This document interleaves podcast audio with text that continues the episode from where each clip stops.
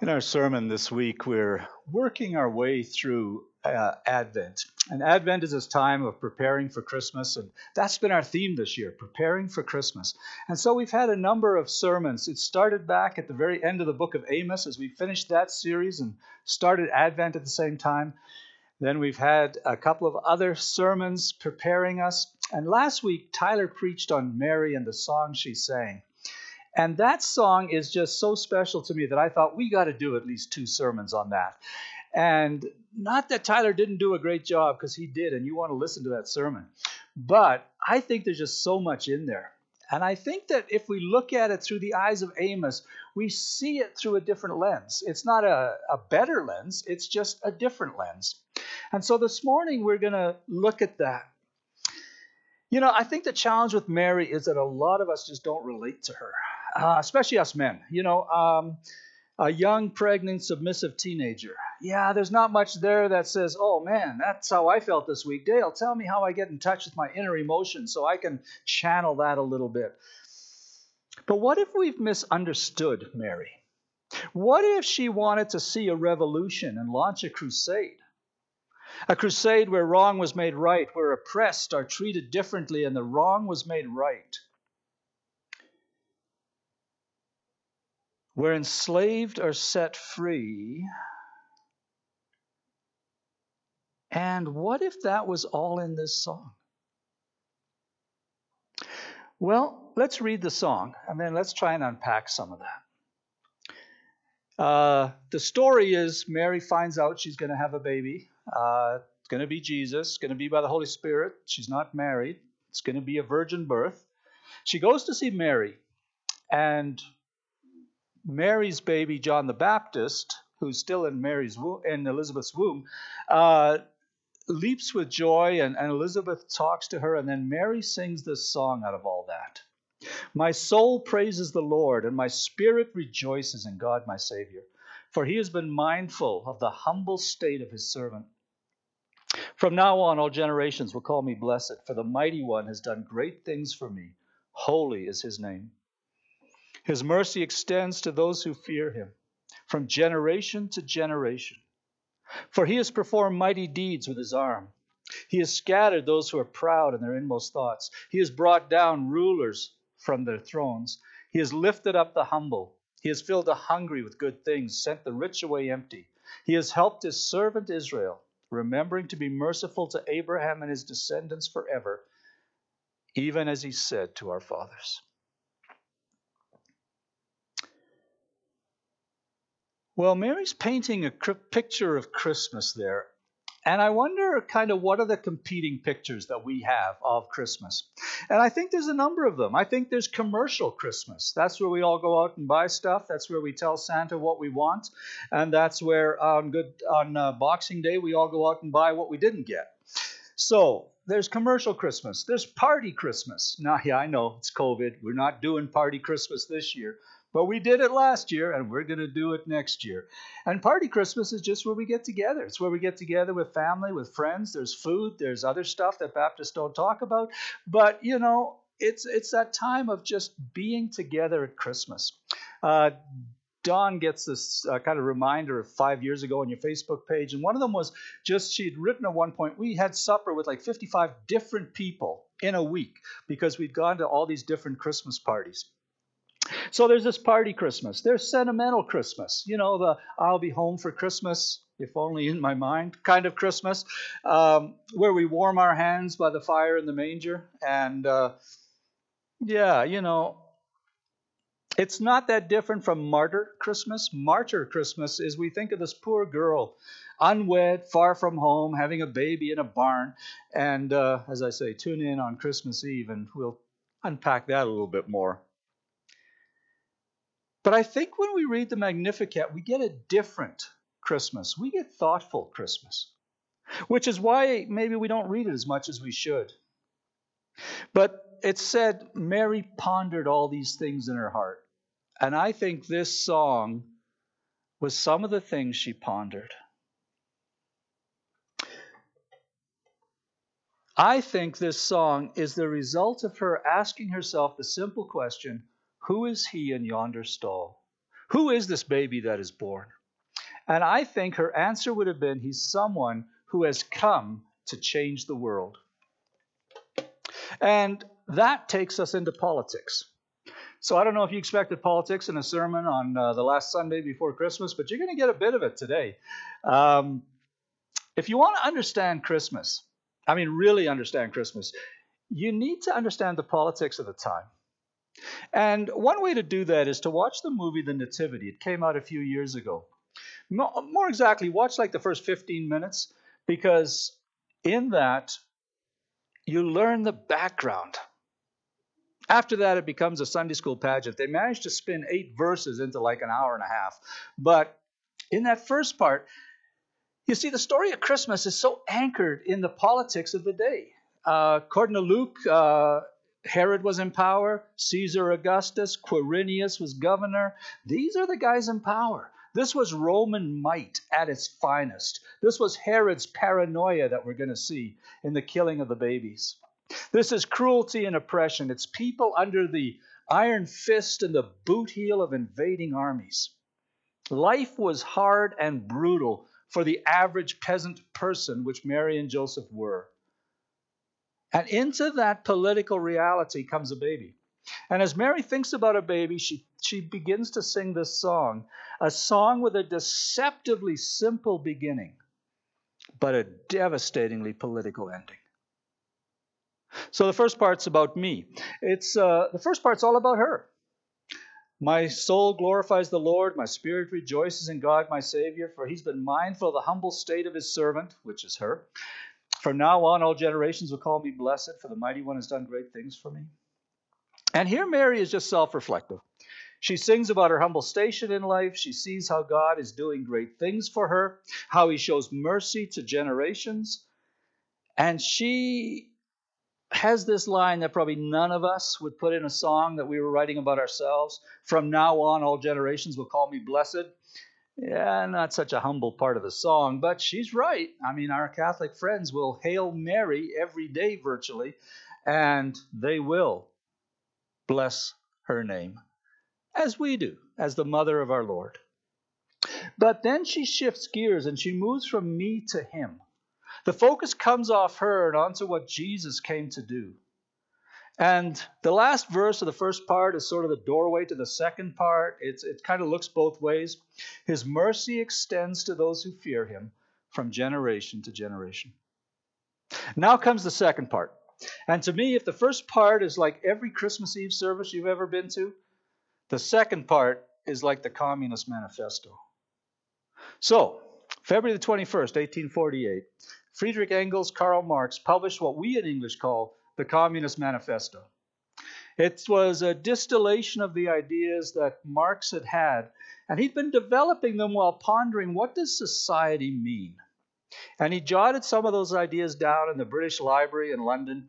And chapter one of that Communist Manifesto opens this way The history of all hitherto existing societies is the history of class struggles freeman and slave, patrician and plebeian, lord and serf, oppressor and oppressed, stood in constant opposition to one another, carried on an uninterrupted, now hidden, now open fight, a fight that each time ended either in a revolutionary reconstitution of society or in the common ruin of the contending classes. Now, I know you didn't expect to get the Communist Manifesto here, but let's just read the second half of Mary's uh, Magnificat. God has performed mighty deeds with his arm. He has scattered those who are proud in their inmost thoughts. He has brought down rulers from their thrones, but has lifted up the humble. He has filled the hungry with good things, but has sent the rich away empty. He has helped his servant Israel, remembering to be merciful to Abraham and his descendants forever, just as he promised. Mary, Marx. I know if you ever noticed, their names are only different by one letter. And in fact, that one letter is only one letter apart in the alphabet, Y and X. Uh, is that a coincidence? Well, of course it is. But it is an interesting thing. I mean, that's a manifesto, isn't it? He's scattered the proud, he's brought down the rulers, he's sent the rich away, he's rescued Israel. It's not sentimental Christmas. And Mary in this video said, I knew he would change everything. And I think at Christmas we often picture Mary as a sort of gentle mother, pale, unearthly beauty, robed in baby blue, innocent face praying, and, you know, haloed, her song chanted by angelic choir boys, maybe in remote chapels. In a way, it's just like irrelevant to life. And we need to remember that Mary was a rough, poor peasant girl. She longed for justice for her oppressed people. She was a refugee. She was about to become a refugee traveler. They would go to Egypt to escape Herod's trying to kill the baby. They would live without shelter. They would be seeking asylum. She was an unmarried mother, traveling with Joseph, forced to give birth in unpleasant and unsanitary situations. No, Mary's song isn't a pious hymn, it's a revolutionary anthem. An anthem for a God who's intervening for hope and justice and peace and joy in a world of human blindness, selfishness, arrogance, and greed. And the song says that Jesus has a way of turning things upside down. He will scatter the proud, bring down the rulers, send the rich away empty, rescue Israel. It starts with the proud. God has performed mighty deeds with his arm. He has scattered those who are proud in their inmost thoughts. In other words, Jesus comes as part of the ending of the arrogance of people. His coming means an end to insatiable greed and lust for power. The mighty will be brought down. It's what happens to all those people in the beginning of the story. None of them are around by the time Jesus' public ministry starts. Proud, boastful men lift their heads to challenge the Almighty. He just swats them down like flies. World leaders come and world leaders go. They come, they rise to power, and sooner or later, they disappear. In the words of Martin Luther King Jr., the arc of the universe is long, but it bends towards justice. Proud men expect to carry it all with them, but eventually everyone dies. Eventually, justice prevails. And then the rulers. He's brought down rulers from their thrones, but's lifted up the humble. It's this great reversal of fortune that Mary is singing about. The coming of Christ brings this. The proud are brought low, the humble are lifted up. And what men call luck, Mary calls the work of God. When someone loses it all, we say, man, they had bad luck. Not Mary. She understands that behind faceless luck stands the sovereignty of God. He lifts up and no one can bring down. He brings down, no one can lift up. Whether it's Herod or Caesar or Quirinius.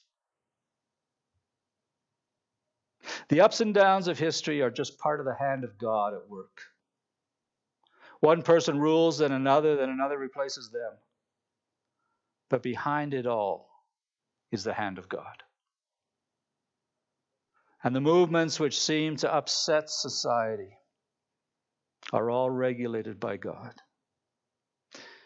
The poor despair of their fate, but God delights to reverse their fortunes. Not fully in this world. Some of this is a promise of the world to come. But all of this is part of God's justice. Third thing she talks about is the rich. He has filled the hungry with good things, but sent the rich away empty. And it's probably the most revolutionary part of Mary's song, right? Not only does the coming of the Christ upset the proud of the world and the rulers of the world, but she talks about the hungry being fed and the rich being sent away empty. You know, the gospel comes into society it changes. We've been giving to the Food Grain Bank this Christmas, and that's money that will be used to help the poor, to help people who have food insecurity, to help people whose land is not able to produce, to help people learn how to develop better techniques for subsistence and better agriculture. Whenever the gospel has entered a society, it has helped that society to change.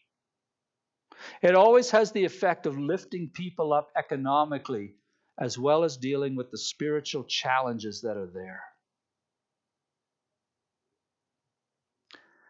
The gospel not only works an inner transformation, it works an outward transformation because if an inner transformation has effectively happened, it will change the outside as well.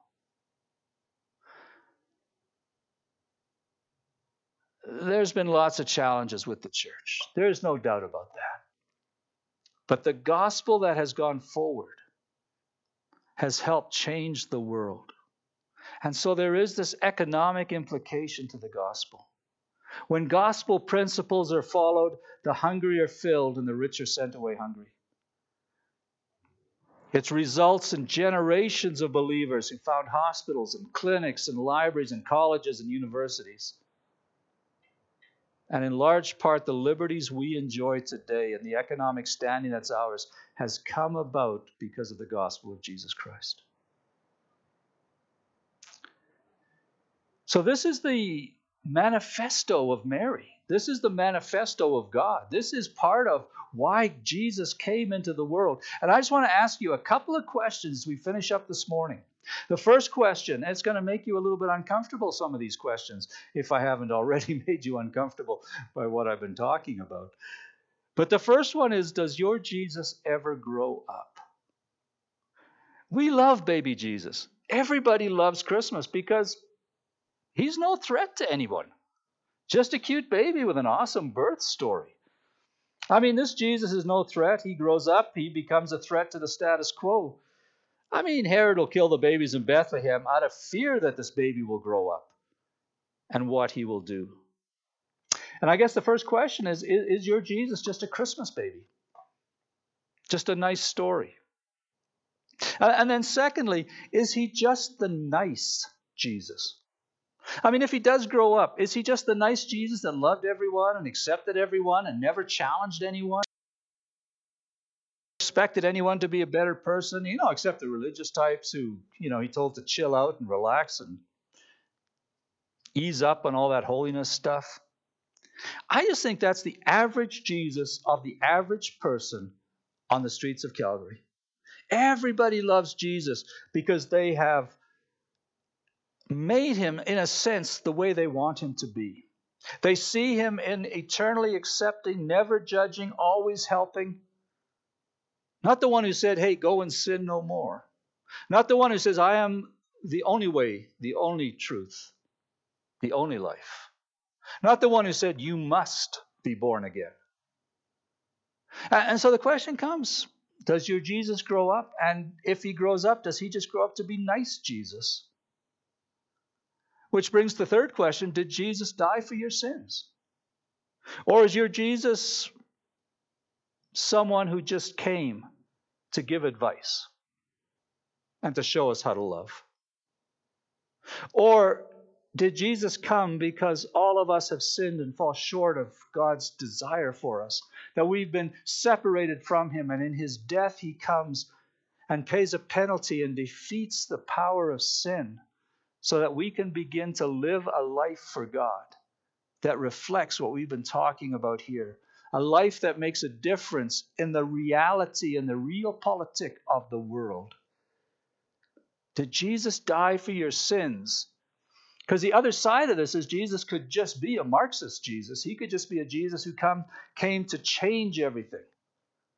And although he did come to do all these things that we said, he came to do them through first changing us and helping us to have a relationship with Him because of His death, because of His forgiveness, because of Him giving us His Holy Spirit to live within us, who is able to make a difference through us in the world.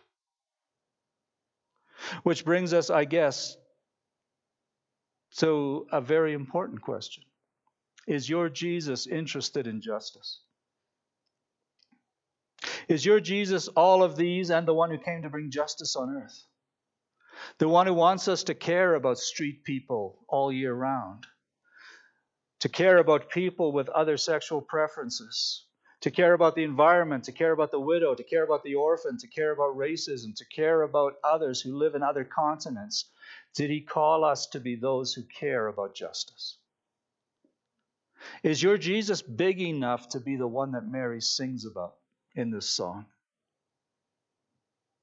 The one that God wants us to help him change the world.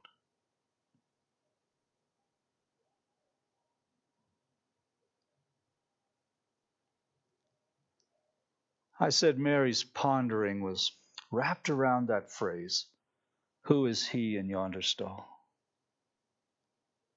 She's trying to figure out who this baby is, and I think at Christmas that's not a bad way to be. To begin to figure out have we made Jesus too small? Have we kept him a baby? Have we made him a nice Jesus? Do we allow him to die for our sins? Do we allow him to care about justice, to care about the poor? Do we allow him to preach that sermon that he preached in Nazareth?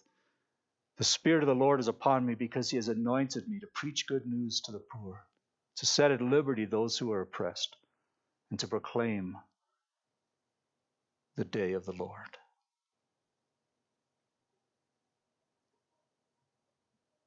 I think as we reflect on what Christmas means, we're reminded that this story, so beautifully anchored in this birth, so beautifully anchored in something that our kids can understand, also has a depth to it.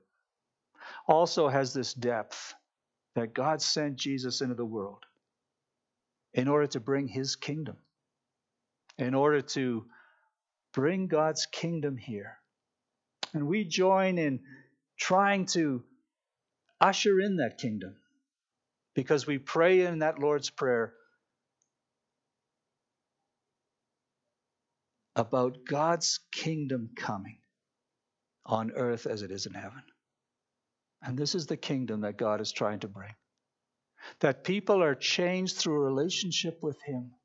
And through that inward change, outward change begins to happen that justice begins to flow, and whether it flows to people who are Christian or people who aren't, whether it flows in the church or where it flows in society, the story of Christmas is anchored in these men of Caesar and Herod and Quirinius because it's a story that makes a difference. Not just in our hearts, but it has to start there.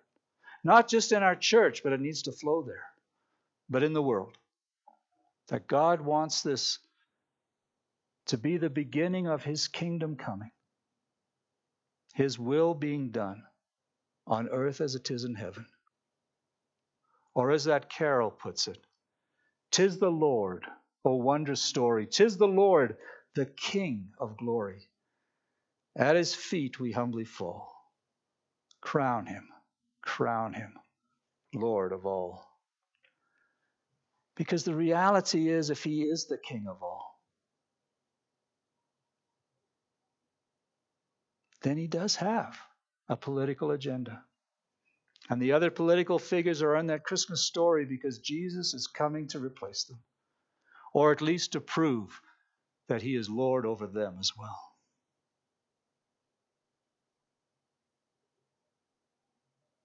Who is he in yonder stall? Well, not just baby Jesus, not just loving Jesus, not just saving Jesus, but King of Kings and Lord of Lords. Father, as we prepare for Christmas this week, we pray, God, that you would help us to understand some of the dynamics of that story of Christmas.